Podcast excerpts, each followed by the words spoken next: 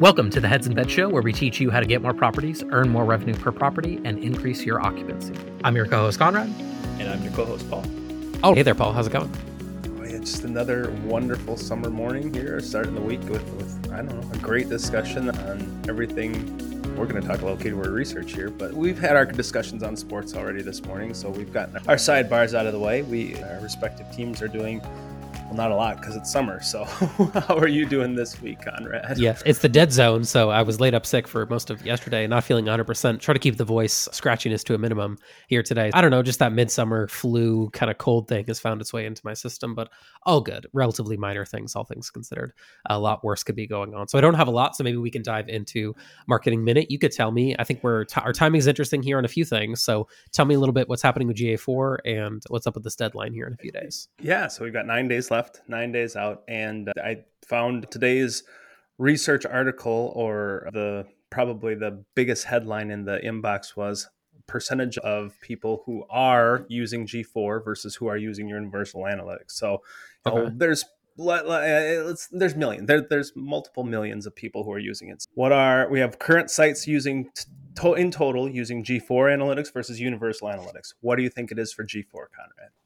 So percentage of sites using Google Analytics, which are total sites. We'll do percentage in a little bit, but okay. let's do total right now that are using G4 and total that are using Universal Analytics. All right, total on G4, I'm going to guess it's 10 million. Oh, 11 okay. million. That's oh, I was pretty good. close. That's All pretty right. impressive. I feel right good about that. We did, and you, you said this before that call, and I said, "Don't tell me." Did, All right, nope, so that was legit. Nope, that that's was legit right there. That's 100. All right, so now how many you have Universal? Okay, so, so in other words, how much further? Yeah. Mm-hmm. I'm leaning towards 10 to 1, maybe a little bit more than that. So I'm leaning towards 120, 130 million on Universal. It's that's it's what it is. They're saying 28 million. So I huh. that's I that seems a little low for total number of installs for the two. I don't know if there's some yeah. carryover there, crossover there, but yeah, that's yeah. so right now 28 million, 3 million in the United States right now it's 3 million, 3.3 million using Universal, 2.3 million using G4. Hmm. Percentage of the top million sites using hmm. G4 or Universal Analytics is 41%, G4 okay. is 30%, and then the 10,000 most popular sites 54% for Universal, 40% for G4. Nobody's switching over. So we have 10 days left and almost nobody yeah. is switching over. And that's, I don't I know. I think your math is wrong, by the way. It's not 10 days. We're recording this on Monday the 26th. That's correct. Got, yeah. yeah. Oh my Maybe gosh. the date so, of that article is 10 yeah, days. That's right. Oh that. my gosh. I'm, I'm way behind that. Yeah. Yeah. No. So we're four days, five days out and a lot of misses there. I did see this Twitter thread that got an unbelievable amount of engagement, and it basically was like, "I'm refusing GA4. Give me give me other options." Basically, and this person was going to remove GA Analytics, Universal off their site, and put on Fathom or one of these other sure. products. I have a client sure. using that system, and it, it's fine. Like it doesn't have all the same features, obviously, but with regards to GDPR compliance, it's actually pretty legitimate. Maybe there's people, you know, of that, like you said, that 10% delta who are actually going towards a different path, and they're actually intentionally choosing another analytics platform, and they're moving off Google to be honest, I don't really know why that's the case. I can't imagine most people listening would do that, or that makes sense, but that may be the case, obviously. There's so I did, and I, I, that was wrote it on LinkedIn. But legitimately, there was a partner that we got on the call with, and they said they didn't want to switch over. And this is another agency that they work with in the space. So we're just we're not switching over. We're doing something else. We're using a different solution, and I, I did. I was pretty surprised by that, just because I don't know if that was a one off for this individual or a bad day. I don't know. But the idea that someone is going off of Google Analytics completely, I, just especially if you've had that. I know this particular customer client, whatever it is, has been using Google Analytics for three, four years. They have a lot of mm-hmm. historical mm-hmm. data there. So to just throw that away because, and not the individual property manager who's making that decision, but the agency is making that decision on their behalf. I hope that's not happening more universally because th- that's just not a decision that I think the agency should be in a position to make there. I, I don't know. That seems like a ethical, moral gray area there of familiarity. And I don't know. I guess that's a question to throw over to you is I know you've transitioned everybody over to G4, but. Is that a decision you would make for someone or you would recommend making even if someone wanted to make that decision. Mm, like I said, I would have to be really compelled for some reason. Like GDPR is the one carve right. out, I would say, yep. because it's okay if we have to put the GA4 container inside of a consent window and that consent window only gets tapped X percent of the time, 20, 30% of the time, then we're missing so much data that I'd rather have a quote unquote worse platform that I can actually see more accuracy with. So that's the only carve out for me. And whatever, like I'm not a blind loyalist. Right. Show me a platform better that works more logically between the two, and I'm willing to have the discussion. But right now, I mm. think that's going to really hamstring hamstrung I can't find the word there, limit your ability to have success with Google Ads or other products by not using this platform. And you're really making your life really hard. And I would ask you what the benefit of that is. And honestly, it wouldn't even be that much of a to do to have both of them running side by side. Ooh, Maybe you just have GA4 on there and then you have Fathom or something running alongside of it. I don't think that's a crazy thought process. If you want to explore another option, these things surely won't conflict too much. So I don't think that's a crazy thought process either, to be honest. No, no. And, and it is. And I, if they were running in tandem with something else, sure, understandable. If I think try, the idea exactly the idea of just not installing a G4 tag. First of all, if you have Tag Manager already on, or if you already have a like an easy integration, I know a lot of the property management systems just have that quick little pop right. that pop the UA or the G4. Now the G G uh, property unit, whatever that is, that specific Data identifier. ID, yeah, yep. So that Stream ID, pop that in there's no reason not to at least do it, mm-hmm. try it, see what's coming through. Hey, if you don't like the data after 30, 60 days, take it off. Nothing hurting you at that point. But yeah. and again, from the person who is not a fan of G4, this is, it seems just it, to just completely go away from Google, especially with all the AI stuff, the, the generative that the more that's built in with the AI, the more that's built in with generative search, and the more you know results that are happening that are coming through those specific areas, there's going to be more insights that they're able to gather. That yeah, you may not be able to find the right reports right now, and that will be a pain point in the short term. Work at it, dig in, try try to find those custom reports that you can build because yeah, I think you're you will find yourself behind behind the eight ball over time if you're again, not trying, not giving it a shot at the very least there. So that's my look off the soapbox. yeah, no, it's all good. I think this, so. This is your red alert. Definitely move over to GA4 if you haven't already you pretty much are out of time by the time you listen to this. But limit the damage, if you will. limit the damage, if you will, on losing data long term. We've warned you for a while, and now the rubber meets the road. So let's dive into keyword research, another yeah. topic where the rubber meets the road with your SEO strategy in some ways. I thought this was an interesting topic today because I think that we've danced on this before, but I don't think we've done like an exact episode on keyword research. And it's something that I think a lot of people yeah, there's a lot of different ways to do it. There's you ask 10 SEO trained people, you'll probably get 10 different approaches. And that's fine. Like I think there's lots of different ways to get to the right answer. But the core of what it is for us when we're putting this together is generally what are your what are the keywords that people are actually looking for. What's the intent behind the people that are actually searching for those keywords? That's a very important distinction that we'll go over in a minute. And then what do you actually have a realistic chance to rank for in like the short slash near-ish term? I think those are our initial three decision criteria. It's not always based on volume necessarily. It's not always based on the number of vis- visitors that we're going to get or clicks or something like that. Those are obviously considerations important ones i would argue but it matters a little bit more those other th- three. So i'd like to go your direction. When did you get into keyword research initially? What's kind of the way that you approach it today whether it's owner centric centric or guest centric marketing, and how does it tie into the vacation rental manager's SEO strategy? Yeah, yeah, that's I think just diving into keyword research. Really, it was it wasn't just on the vacation rental side. It was looking at all those different for resorts and lodges.com. It was resorts, it was mm-hmm. lodges, it was hotels, it was inns and B and B's, and I think that gave me that greater understanding of just the variety of ways that people search. It was like, hmm. oh, hotels, resorts, that that's it. No, there are literally hundreds of thousands of different ways that people really turn that inside out. So having a tool, finding a tool like that's where the keyword magic tool on SEMrush became my best friend. In the early years of kind of my SEO and keyword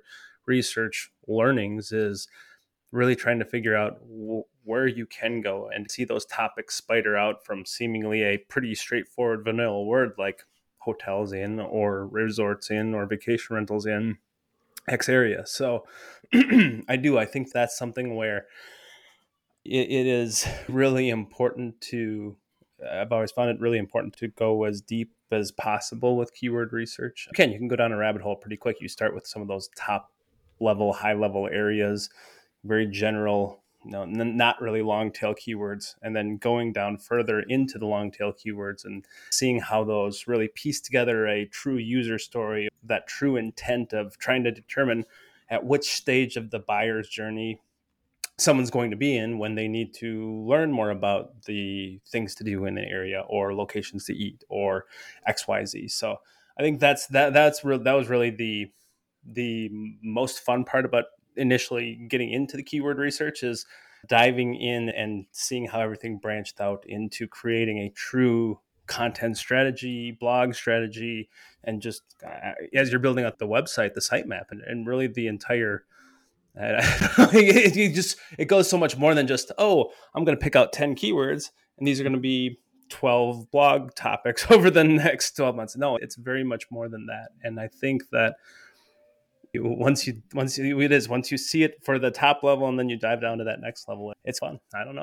I, I, got really excited about it when i first did it. Yeah it's one of those things where it's like you're sifting for gold a little bit. You have that mindset Great where there's a bunch of dirt and junk out there and then you've got this little spreadsheet if you will instead of a pan yeah. and you're yeah. looking for what actually makes the most sense. And i still do get that feeling too when you find that ooh not a lot of people are going after this and yet here's the opportunity. So maybe mm-hmm. i'll give a quick story about a keyword set that we worked on a little while ago. I've given the story before or this example before, but it's the best one that I've come across recently, which is that it's a cautionary tale of not necessarily trusting the tools exactly to do the job that they need to be doing.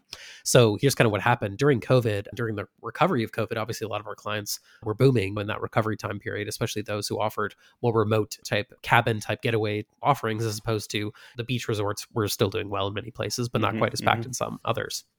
So, anyways, we saw a trend. We looked at people searching for specific information on one of our client sites, and the topic seat, restaurants with outdoor seating kept coming up again and again. So they'd search a location, Myrtle Beach, mm-hmm. restaurants mm-hmm. with outdoor seating, and of course, that was the one of the early warnings that we got during that kind of recovery was like, hey, you can actually one of the most riskiest places for you to be in during the coronavirus pandemic, like the worst parts of it, was sitting in a restaurant where you were mm-hmm. unmasked, you were eating, and then everything was just circling around you.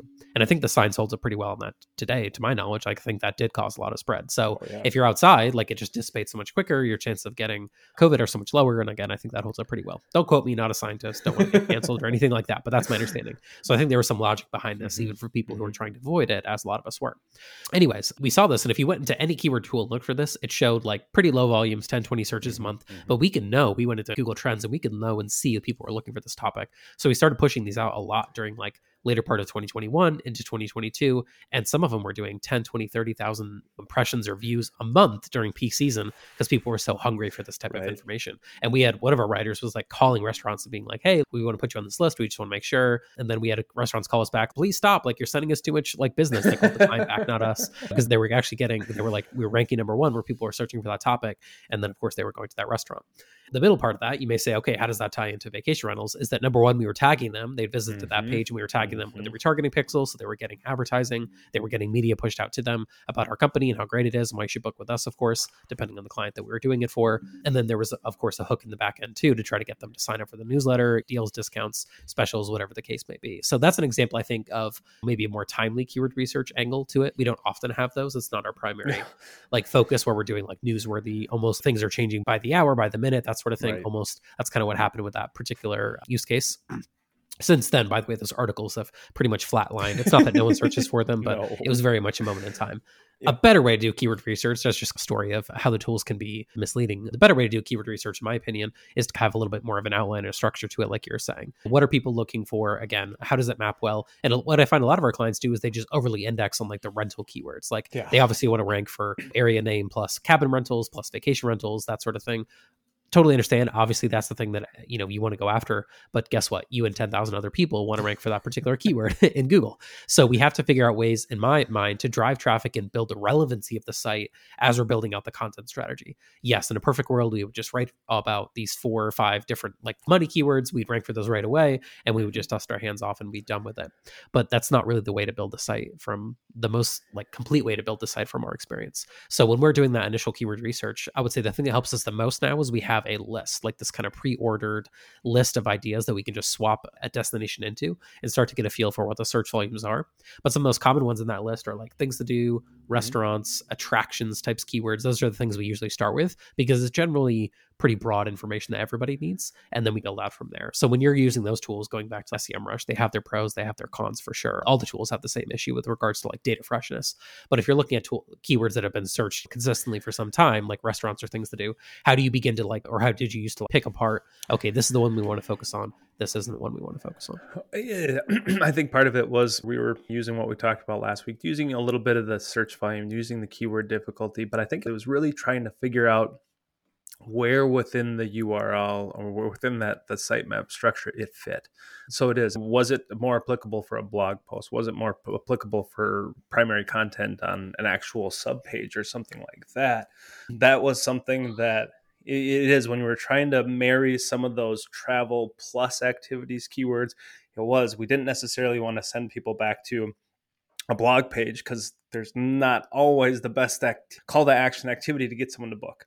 So really trying to figure out what is the best destination location for those pages. And I think additionally pulling that back in SEMrush, they do have as you're running your website through a technical audit, any of the keywords that they're showing you if you're showing up on any of the pages, it's going to show you where you're directing back to. I'm sure it happens in Ahrefs as well, but really trying to figure out where some of those more powerful pages on the site are and how do you supplement again supplement areas where they need some help or really try to enhance and make more of a pillar page for specific types of content as well.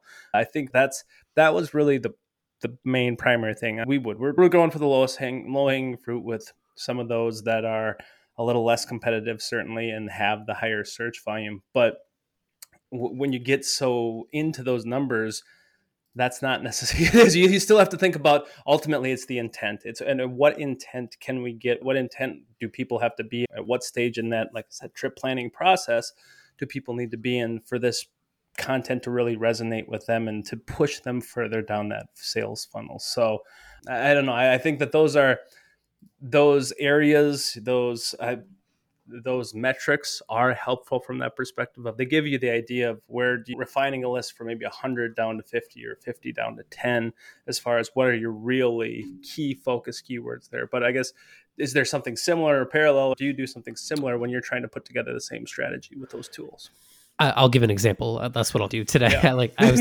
because I think if someone's listening and it's all very like yeah. theoretical, high level, I think it's good to bring it down to a more practical level. For sure. So weather weather keywords are exactly yeah. I think summing up what you're describing. So on the surface, that sounds like a great idea. Let's go ahead and rank for people searching for weather in my destination. In fact, even better because if they're searching weather, there's probably searching last minute, like last ten days of arrival. And if it's sunny, like great, I'm gonna have a button. They're gonna click on my site and they're gonna come in and then they're gonna want to book my place because I'm showing them how great the weather is or something like that, hopefully. Great idea in theory, and I've just never got it to work in practice. So it's right. like on the surface that lines up well with that drive to market. Oh, let's mm-hmm. go. To be clear, I've tried this. Someone, if a client mm-hmm. were to be listening and maybe this person knows who they are and they're like, hey, you publish a bunch of weather pages on my site. I know I was trying to see if it was going to work. And we got some traffic out of it, but ultimately it didn't lead to the right type of traffic. So right. not something that I would replicate. But uh, that's a good example in my mind of high value to the user in theory, knowing what the weather's going to be, all this kind of stuff. The problem is the search results are like blocking you from doing that on top of the fact that like sites like weather.com and weatherbug exist mm-hmm. and all these other weather platforms out there exist and it's just hard to rank for that keyword. But even if you get a chance to rank for it you know that widget at the top is just going to kill you your ability to actually get any clicks. Google's going to give the weather to the user before you're able to actually get a swing at them. So i think that's a good example of what you're talking about where all those things have to be true right? It has to be in the right stage of the buyer the guest journey all the stuff and then you actually have, a, have to have a chance to rank for it. There actually has to be clicks out there that are out there waiting for you that you can pick up and grab and pull into your website. Going back to the things that we do focus on that typically do well some things that these long tail things that do ones sometimes do the best for us initially, even on a low DR site in a pretty competitive market. So not things to do in whatever, right. things to do in Myrtle Beach is going to be hard. Things to do on a rainy day in Myrtle Beach, sometimes right. not quite as hard. Things to do with kids, sometimes not quite as hard. Things to do at night or nightlife keywords, sometimes mm-hmm. not quite as hard, like not quite as challenging to rank for. This is one that we've done quite a bit for our pet friendly clients that have a lot of pet friendly properties. Again, the keyword that you want to rank, rank for is pet friendly cabins in whatever market. What can sometimes work well is dog friendly restaurants or restaurants that allow dogs in market. That can work. Mm-hmm. Dog friendly activities in market can work well. Dog friendly parks or the best places to bring your dog or th- those types of keywords in market can work well. So I think it's like you said, it's exactly what you said. It's matching up the intent. But then what I always recommend that everybody do when they're doing keyword research is don't look at everything in the spreadsheet all the time. Right. Don't just look at the keyword. Don't just look at the search volume and the clicks and all that kind of stuff. That's important. Don't get me wrong. But what I see a lot of people doing, including people on my own team at times, and I have to remind them, you've got to go look at the search results. You have to go what I call Correct. study the search results. You got to analyze the search results and see what's going on there. Because when you do that, what I think you often find is that your the content that you produce, it has to have a specific format or look or appearance to it in order for you to even have a chance to rank well. So let's go back to that dog friendly example. If you do the post and it's dog friendly restaurants in location, dog friendly restaurants in Asheville, North Carolina, for example, that keyword is great but you have to format it in a way that actually Google would reward you for that particular keyword. So how you normally have to format stuff is more of a listicle format. Intro, here's the 10 dog friendly restaurants, each of them is a subheading, and then some specific rules and regulations or whatever about bringing a dog to that particular restaurant. And sometimes the best way to actually build some of this content out is you get on the phone and you call and you do the research that a lot of people are unwilling to do. And we have, again, writers, really talented writers in our team that have done that kind of stuff. And I'm really appreciative of them doing that kind of labor to get that content together and make it awesome because I think it makes our content content stand out and do a little bit a better of a job. So it's taking the keyword, but it's also that keyword is there's a person behind that keyword that's trying to solve a problem for the most Correct. part, usually. They have their dog with them. They want to know where to go and what to do. So the yeah, we talk a lot. We talked a lot even on the last episode about there's metrics, there's domain authority, there's all this stuff. Yes, th- those are all true and there's some truth to it. But if you're not putting a lot of effort into taking that keyword and trying to solve that problem with a solid piece of content for that person reading that particular article or page or topic on your site, then you're not giving yourself a chance, the best chance to rank, in my opinion, because you're not doing where someone would click on that result and then want to stay there and give you more of their time and attention, which is the most valuable currency that someone can give you in order to take that keyword and turn it into something tangible for you on the backside, which is more traffic and ultimately more bookings. So that's kind of my like rant on the yes, there's keyword selection that's important, but you've got to go deeper than just what I see a lot of times, which is the spreadsheets that you're mm-hmm. describing are correct, and then people go, okay, now go produce the content, and they just kind of want to go away and go leave and go to another another task or do something else. There's a lot of work to be done in that process to do it well. It, it, absolutely, and I think the other one, and just as you were bouncing ideas, the other one, seasonality, like spring, stop spring getaways, top fall getaways, top summer getaways, winter get. I, obviously, people are going to travel to different markets for different reasons for different seasons. And that's another th- thing that opens, I think, a lot more opportunities up to write different content or refresh content or do things looking at things through a different lens there. And i did and on the other side of it yeah if you're not actually doing the keyword research yourself and doing the searches and looking at bing and google results and even though bing's only 2% it's still of value to to know where you're showing up there who is showing up there. And i still see quite a bit of traffic coming through bing to sites. I see traffic coming in Google Analytics coming from DuckDuckGo. I see it's coming from all over, and you don't want to discourage anybody who's actually doing these searches from finding your sites there. So I, I think that's critical. And but just doing that competitive analysis i think what you're going to see more frequently now is some it is it's more engaging not just the content but there, there's more design assets to it there's infographics there's more interactive pages that you can take that content and google's really looking for that more than just the informative answer. It's something that again once once you get more of that interactive content it's a greater likelihood that someone's going to link back and someone's going to link back and someone's you know you're going to get that that residual you're going to get that authoritative scoring as google sees it you're gonna you're gonna get that extra boost because more people see you as an authority. Boom it's gonna help you out organically there as well. Yeah obviously. the, your duckgo note sorry i didn't want to interrupt you but your note was hilarious. We have a client that's in kind of the bay area adjacent mm-hmm. to that area and they actually now are getting more bookings from duckduckgo as a search engine ahead of bing and yahoo these other things. So there's a few little pockets of people who are privacy focused. It's funny that that being like the of course where google is and then the number two search engine behind google of course being dominant still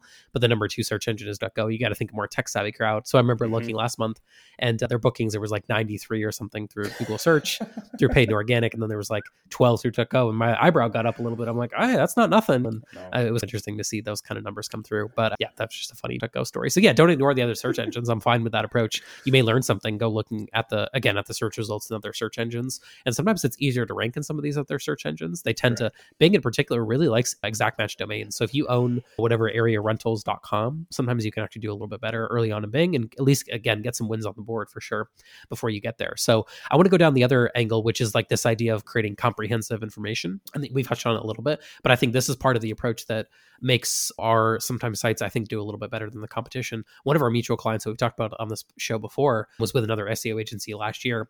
And I actually think that their keyword research process was sound. They chose all the right topics. They chose a lot of the right keywords that we would have chosen. They did barbecue restaurants in area. They did here's the best wineries in area. They did all these topics. I think with the keyword research, where they completely flubbed, in my opinion, and dropped the ball completely, was creating that content in a way that's actually SEO friendly. And they didn't really make it comprehensive information. So they took the keyword that was solid. It was again, mm-hmm. like I said a minute ago, put in a spreadsheet given to a writer or content creator of some kind, and then they put the absolute minimum effort into actually producing the article. 400 word articles, you know, no subheadings, stock photo. Back to your comment from a second ago about providing where you can look. We want to provide original photography and use the client stuff wherever possible. It's not often it's not often straightforward to do that so we often have to do is go to like other sources or we have to go to mm-hmm. facebook and ask for permission it can be a pain to get photos good photos into an article but it's worth the effort in my opinion because nothing worse than if you're seriously considering going to a specific restaurant or doing a specific activity and you go to a blog post that's 500 words and it has no original photography whatsoever when i say original generic crap stock stuff yeah. that's pulled off that isn't even of the area and it's just like close up of a steak when you're talking about barbecue restaurants i just think you're doing the bare minimum to actually make the content useful to the reader and i don't think google's going to reward you for that. We're having to go back, in fact, and take these ideas that this other agency had worked on and rewrite them all and literally basically just delete the post. Like we're keeping the URL slug and all the title. Right. It was actually, that was the part they did well. The other, I don't know, 90% of the content was just not well done. It just wasn't eh, comprehensively completed. So my philosophy on this is that you're better off when you get that keyword research. Okay, here's the 20 articles I want to work on. I think nowadays you're better off doing one of two things: doing an initial first draft through an AI writing tool like Cuppa or some of these other tools out there. Doing an initial draft through that and then giving it to a human editor or writer to polish it, perfect it, make it good. I think that's a fast track now that didn't exist really even mm-hmm, a year or 2 mm-hmm. ago that we're considering working into our process a little bit more. Or you say, okay, I'm only going to be able to produce one or two articles a month, but they're going to be great articles. They're going to be really solid articles, and I'm going to make them efficient and effective at doing the job that they're supposed to be doing, talking about a certain topic. I think that's a much better path than what I see a lot of people doing, which again, this agency that I'm referencing is one that we've all seen in the space. I mm-hmm. think they did some things well, but then they just cheaped out on the content. They just put in the minimum effort on the content and they came up with stuff that was like the right idea wrongly executed. It's like they got up to the par three, hit a nine iron right in the water. If they just hit a nine four iron, it would have gone right in the green. That's kind of the challenge that I guess that can exist here is that when you find the right keyword and all the things we talked about so far, you're like, great, this is my topic, this is what I'm going to work on, and then you still have a lot of work to go. Actually, the content production, that sort of thing. So, food for thought as well. But yeah, I think that's the key is that in our space, I, we've seen over time. I think SEO as a managed service is a very difficult we've and we've talked about it over and over again. How do you measure it? How do you measure it? And i think so often the deliverable is the blog post the post itself. So you want to deliver three articles a month or two articles a month. So your deliverable is 36 blog posts. It's not the growth in the SEO. And yes, that should happen over time just based on the fact that you are adding content. You do have the fresh content, you have all that going on. But I think that there's something to be said from really, like as you're saying, focusing on the quality of that content, not just putting volume out there because Google and the other search engines are certainly going to see that, understand that. They're going to value your site. You're, they're going to give you the thumbs up more than just throwing content out there. And, and again, I think we just have to be very careful with the KPIs that we're setting forth with SEO or, or, we're understanding the value of SEO. It's not just writing 20 blog posts in a year and hoping that helps. No, we have to strategically do put those best practices into place. Put H1s in, put H2s in. Yeah, it probably is not going to make your formatting and CSS or any like that's not going to make those jobs necessarily easier, but ultimately it's going to help your site perform better. So it's not always about the visual how the blog post looks. It sometimes it is about making sure you have an h3 in there or an h4 mm-hmm. in there eh, if it needs if it requires that. And so often i see websites where they're you're writing content but you're like you're creating that content based on how it looks. So your h1 is in the middle of the blog post. And that's happening here. As a visual thing that's cool but let's think about how the search engines are actually going to look at this content, this page, and let's make sure we're aligning it and we're designing it or designing it and the air quotes there pretty heavily there but designing in a way that the search engines are going to know understand what the page is about and are going to be able to find it and serve it up to people at the right intent at the right time there. Yeah, I'll shout out ClearScope. That's my favorite tool for kind of mm-hmm. taking the initial keyword that you have. So if it's again the pet friendly restaurants in location and actually turning it into a piece of content that is what I call again comprehensive. So you heard me a second ago say, "Oh, 500 words is not a sufficient length of content." For some keywords it actually is. Right. The trouble is you don't know until you actually go again look at the search results and see what's going on. But ClearScope helps a ton with that. So we love this tool. I do think this though, which is the benefit we get of using this tool has gone down over time because now I think other people have access to it. Yeah. When we first found this stuff, it was like magic. Like we'd go optimize the page for the, with all the stuff that was missing, and we'd see mm-hmm. stuff like shooting up results really quickly. and I was like, oh my god! Now it's of course the effectiveness of everything in SEO goes down to zero given a long enough time horizon because people abuse it. The worst people, the worst marketers on human earth are all SEO people. But anyways, we still think it's a great tool because the benefit of having this tool in your tool belt is that what ClearScope actually does is it scrapes the top 30 search results on desktop and mobile. Mm-hmm. Yes, there's a lot of overlapping between the two. For the most part, you get 60 documents or probably 45 actually unique ones put into a set that they then analyze and tell you, okay, yes, here's the keyword that you're going after. That's true. But here's all the other co occurring terms that you have to focus on or mention. Right in your piece of content, most likely research for yourself, most likely in order to rank for this piece of content. So instead of thinking, this is what a lot, I think the old SEO thought process is I'm trying to rank for pet friendly restaurants in Asheville, North Carolina. Let yep. me also say dog friendly. Let me also say yep. restaurants that allow pets. Let me also say this. Let me also say that. It's just mad libs, ad libs, changing around the words of things. Google's so much smarter than that nowadays. Maybe that used to work in like 2005, but it's 2023. So Google's a lot smarter nowadays. And what they were looking for is, again, someone to comprehensively cover a topic. So the additional additional keywords that you're including are not other variations of the core keyword. It's what are the names of the actual restaurants that you're mm-hmm. actually referencing. That's what ClearScope is going to get back to you. Stuff like that's going to help your writer or content producer actually give you the actual topics that you should work on. So here's an example. I'm looking right now in the ClearScope dashboard for a article that we're producing for a client excuse me, it's area name plus fishing. So it's like a fishing guide. And the mm-hmm. keywords they have to include are the name of the state. They have to include things like flounder, the pier, the name of the pier that's nearby. They have to yeah. include near shore versus offshore. They have to include redfish. They have to include Spanish mackerel, speckled mm-hmm. trout. So these are actually the fish species that you're actually going to be talking about in the article. Wahoo, backwater, again, that inshore, offshore kind of topic is coming up. So you better cover both those things. Deep sea fishing, there's the name of several bait shops showing up here. So you better have a section on here's the awesome bait shops to go to. Here's the different techniques of fishing. So there's topics you might want to cover fly fishing versus bottom fishing versus mm-hmm. inshore fishing, uh, different techniques, d- nearby locations. So if you were to travel and go over here, you might catch something different. Here's how long it takes to get over here. So you can almost just tell there's 55 terms that they've actually put into this report and they're saying that the average word count of the content that's on page one is 1600 words. So it's not really necessarily a massively long blog post no. to be doing this particular piece that we're working on here for a client. But in order to do this comprehensively we better have subheadings for all those different things that i talked about. Area what species you're going to mm-hmm. catch different styles of fishing nearby locations.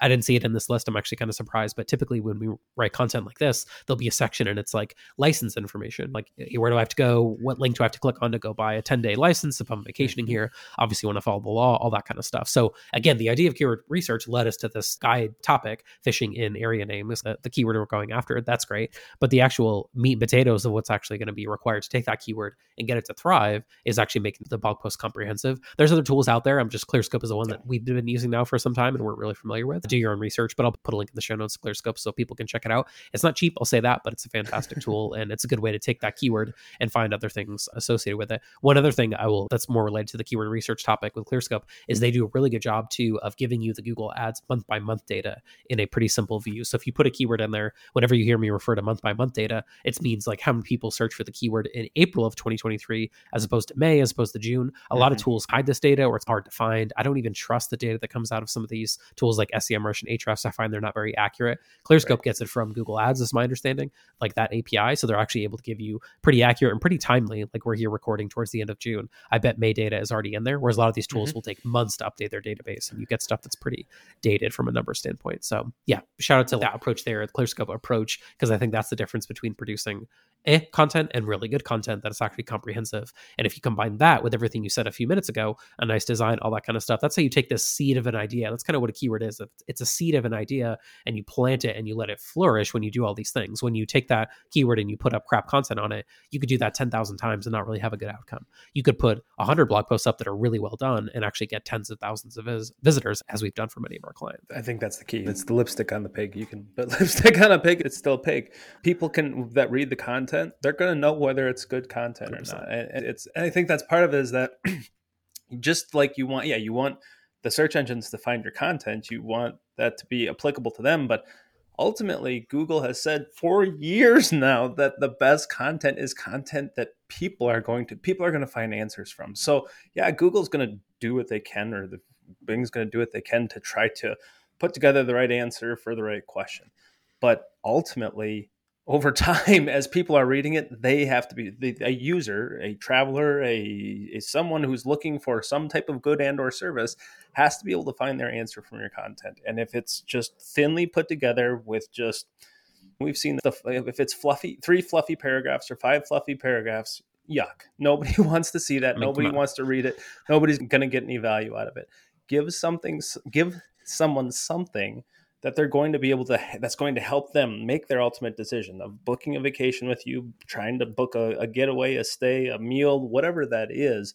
But give them the information to make a choice make an answer. And just hitting a character limit or a word count typically isn't going to do that. You have to give them something more. And you, again that's why you have to get, get into their mindset. Really focus on their, those personas those user stories of people who are coming to your website how they're going to make it there how they're going to ultimately get to that point of booking a stay with you or furthering that process. Yeah, and ultimately, I think this is a good test of it, right? Two things that I would consider testing. Number one, when you go look at the blog content that you know you're publishing on your site, whether it's through you or an agency or something like that, would you take that that blog post word for word, copy and paste it, and put it into a guide that you're about to send a guest who's going to arrive at your destination? That is a very simple way to know if you're on the right path from a yep. content quality production standpoint. So if you produce a piece of content and it's the best pizza restaurants in North Myrtle Beach, that'd be something that I would have a lot of knowledge about personally.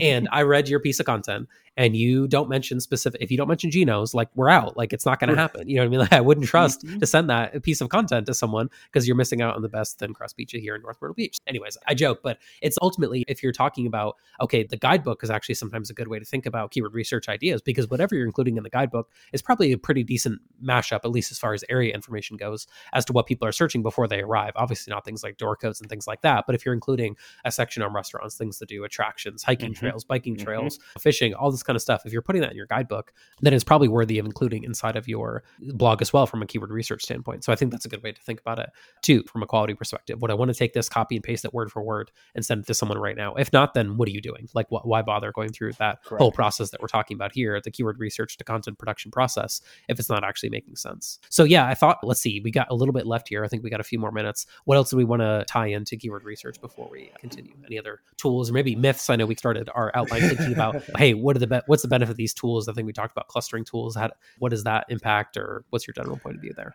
It's I think everybody that that's the one thing I'll say. Everybody's going to do their keyword research a little differently. I, I think it, it's the tools you use, the whatever benefits you find out of it. If it is, if it's finding the same keywords, and you're going to try to make cluster content cluster groups and pillar content and stuff like that. It's I have not found that to be the most effective way for me to formalize the plan for putting something like that together.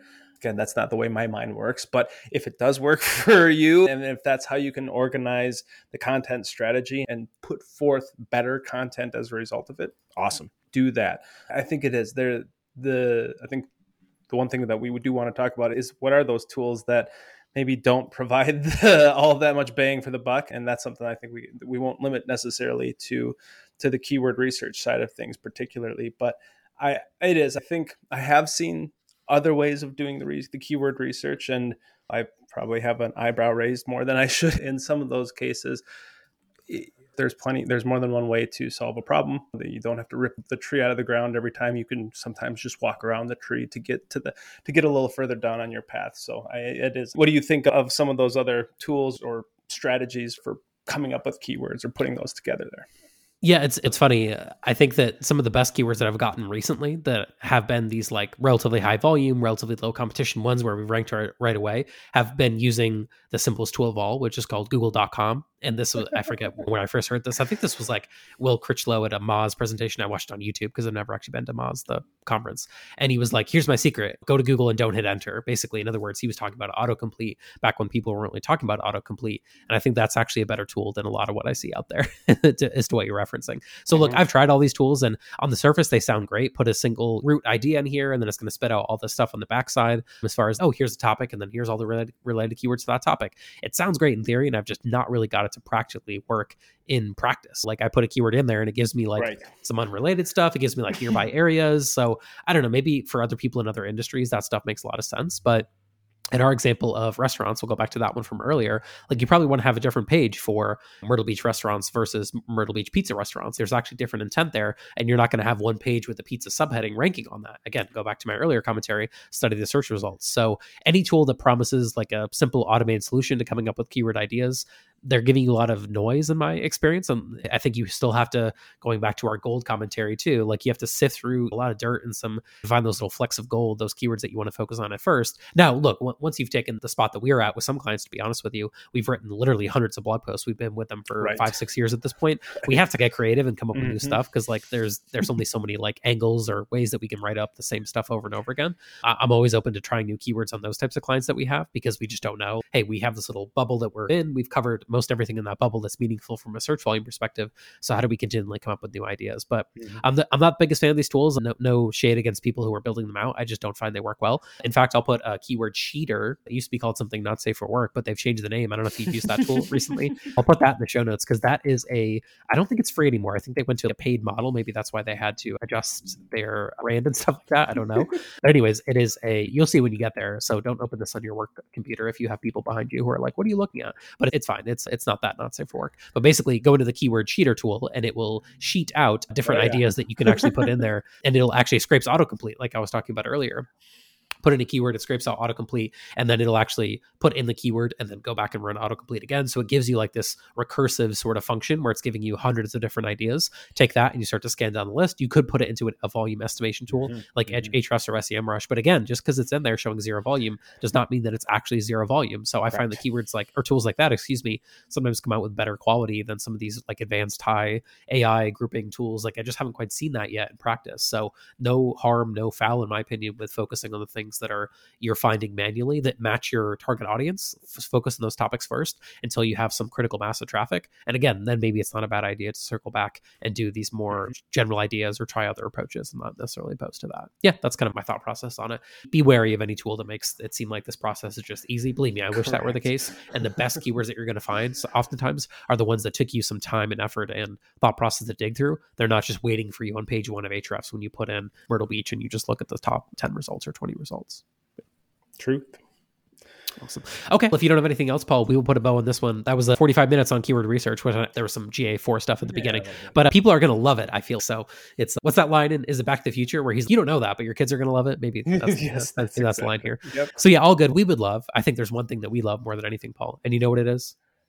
Reviews. reviews. Reviews. When people leave us reviews, we love it. It makes my whole day. I'm not feeling great today. We push through it. Champions persevere when the conditions aren't ideal. You can't wait for perfect conditions, and I am certainly not in perfect shape today. But we hit record. I took a ton of Tylenol here before the recording, so you know, we're flying along here. But we would appreciate it if you made it this far to go into your podcast app of choice and leave a review. I think we've been slowly growing them and the downloads are growing as well. We appreciate you. If you're listening to this summer and you're property manager, I know you're busy, so we appreciate these 40 minutes with you about this important topic that is keyword research and GA4.